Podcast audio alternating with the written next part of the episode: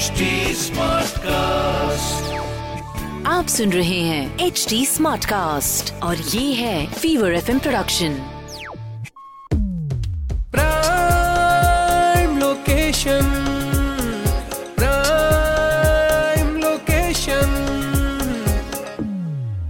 देखिए, जब भी आपको लगे ना कि कॉन्वर्सेशन सुननी है, बातें सुननी है या फिर अपने मतलब की बातें सुननी है, तब आपके लिए ये पॉडकास्ट सबसे बेस्ट है। एंड स्पेशली तब जब घर की बातें हो रही हैं। Actually you are right. Well, मैं हूँ सोना आपके साथ एंड मेरे साथ है वैभव।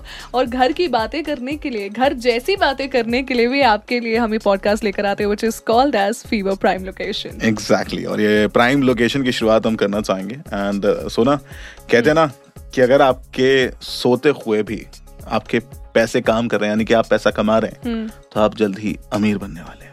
और सोते हुए पैसे कमाने का एक बहुत ही अच्छा तरीका है, वो क्या है वैभव? कमर्शियल प्रॉपर्टी में इन्वेस्टमेंट। यस, आप सुन रहे हैं प्राइम लोकेशन। मेरा नाम है वैभव, साथ है सोना, और इस शो को हम आगे बढ़ाना चाहेंगे। तो भाई, सबसे पहले तो हम आपसे बात करें, अगर आप शो हमारा पहली बार सुन रहे हैं सो प्लीज़ मेक श्योर कि आप पहले के और पॉडकास्ट जो हमारे एपिसोड रिलीज हुए हैं वो भी सुने।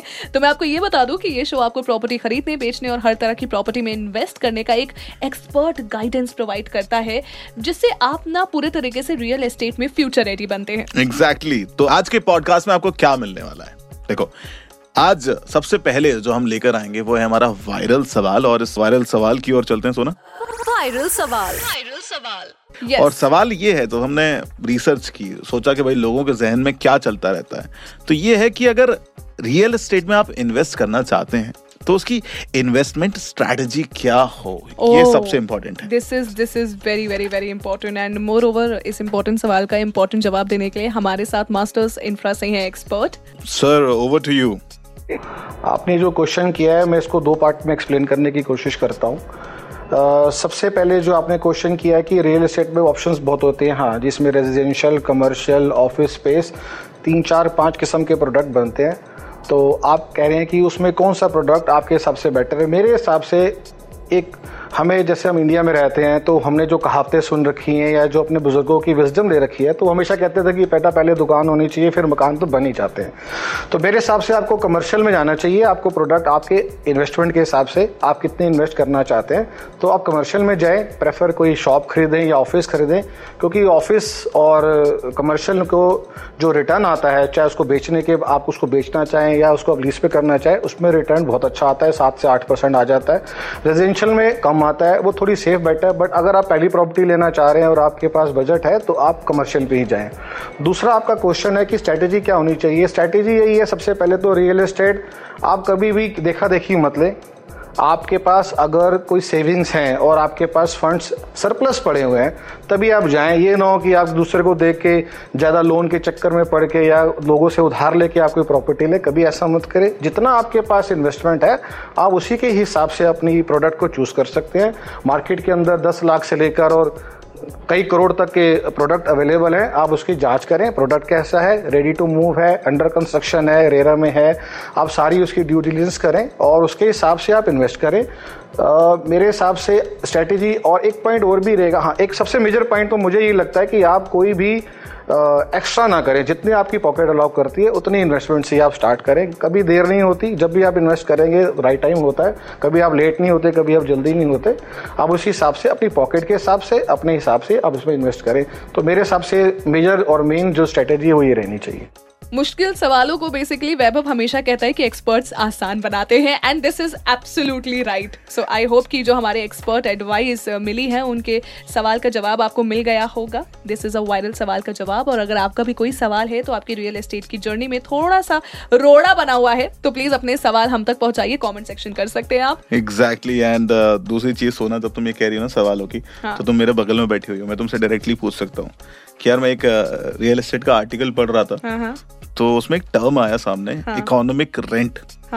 तो इसका मतलब तुम्हें कुछ पता है क्या? देखो बाबा, तुम जानते हो ना, इसलिए मेरी खुली उड़ाने के लिए तुम बार बार मुझसे सवाल पूछते हो, कुछ ना कुछ पूछता रहता है। बट देखो, मैं इकोनॉमिक्स में वैसे अच्छी नहीं थी, so I think it's time to call a real estate की डिक्शनरी। हमारी एक्सपर्ट ये ना हो तो पता नहीं क्या हो। एग्जैक्टली। सो हमारी जो रियल एस्टेट की डिक्शनरी है ना, वो बेसिकली बहुत ही सरल और सिंपल भाषा में हमें इस इकोनॉमिक रेंट के बारे में बता रही है। Real estate dictionary. इसमें जो सामने नजर आता है वो ये है कि किसी भी गिवन पॉइंट ऑफ टाइम पर किसी भी प्रॉपर्टी की मार्केट रेंटल वैल्यू क्या है, वो कहलाती है उस प्रॉपर्टी का इकोनॉमिक रेंट।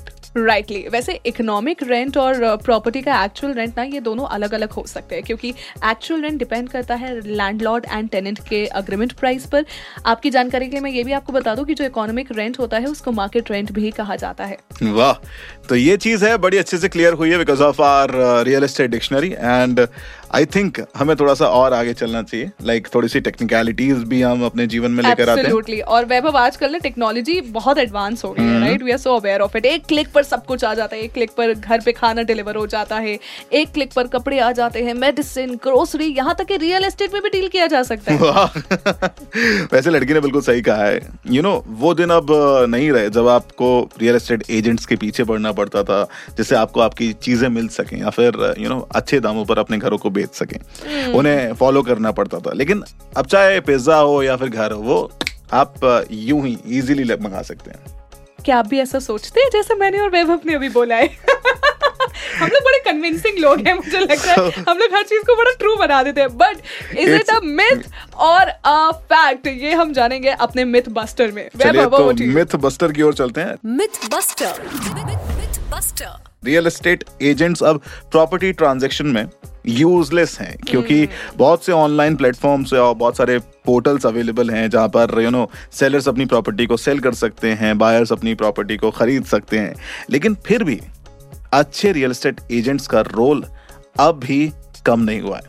Absolutely. आज भी इनका रोल प्रॉपर्टी ट्रांजैक्शन में उतना ही इम्पोर्टेंट है और बहुत क्रिटिकल रोल भी है यार, to be very honest, because real estate agents ना क्या करते हैं कि आपको आपके रिक्वायरमेंट के हिसाब से प्रॉपर्टी ढूंढ कर दे सकते हैं, आपके लिए अच्छा प्राइस नेगोशिएशन कर सकते हैं, मार्केट ट्रेंड को स्टडी कर आपको वो जरूरी इन्फॉर्मेशन पास कर सकते हैं, और ये सब टेक्नोलॉजी के बस की बात तो नहीं है। In short professional real estate agents real estate deals में आपके पैसे बचाने में पूरी तरह से हेल्पफुल होते हैं। सो जैसा हम हमेशा कहते हैं कि always go for an expert advice, right? Absolutely right. लेकिन वैभव, काफी दिनों से मैं सोच रही हूँ ना कि यार अब ना बोर हो गई हूँ मैं, अपना सेम फ्लैट देख देख कर रेनोवेट करा लूँ। हाँ तो करवा ले, लेकिन तूने अपनी सोसाइटी से प्रॉपर परमिशन तो ले ली है ना फ्लैट रेनोवेशन की? क्यों, फ्लैट मेरा, तो रेनोवेशन की परमिशन क्यों लेने? सी, क्या आपके जहन में भी कुछ ऐसे ही ख्याल चलते हैं? क्या आप भी बिना सोसाइटी के परमिशन के अपना फ्लैट रेनोवेट कराने तो नहीं जा रहे? अगर हाँ तो रुकिए जरा, सोना तुम भी रोको, है ना? हाँ। भी मत कराना। यही हूँ मैं। जानते हैं फ्लैट रेनोवेशन का फूल प्रूफ तरीका क्या है? Proof story. So भाई लॉ के हिसाब से हम आपको ये फुल प्रूफ तरीका बताने वाले हैं। So by law number 46 A के हिसाब से कोई भी फ्लैट ओनर बिना कमेटी से परमिशन राइटिंग में लिए अपने फ्लैट में किसी तरह का एडिशन या ऑल्टरेशन नहीं करवा सकता है। अगर आप अपने फ्लैट में किसी भी तरह का एडिशन या ऑल्टरेशन करवाना चाहते हैं तो सबसे पहले आपको अपने सोसाइटी के सेक्रेटरी को एक एप्लीकेशन देना होगा जिसमें आप जो भी काम करवाना चाहते हैं उसकी पूरी इन्फॉर्मेशन होनी चाहिए, और इसके बाद उस एप्लीकेशन पर सोसाइटी के सेक्रेटरी और कमेटी एक्शन लेंगे as provided The by law number 65. बिल्कुल सही।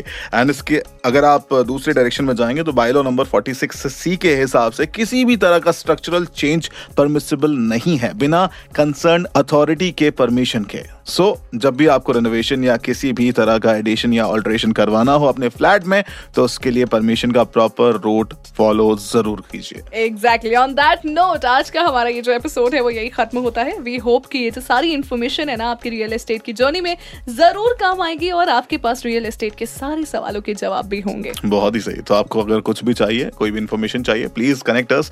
RJ Sona and RJ Vaibhav हर एक सोशल मीडिया प्लेटफॉर्म पर अवेलेबल हैं और ऐसे ही पॉडकास्ट, ऐसे ही इन्फॉर्मेशन आपको मिलती रहेगी और आपके सवालों के जवाब भी मिलते रहेंगे। बस हमें कनेक्ट करें on our social media handle @HT SmartCast for Facebook, Instagram and Twitter, और ऐसे ही पॉडकास्ट सुनने के लिए आप लॉग इन करें www.htsmartcast.com पर।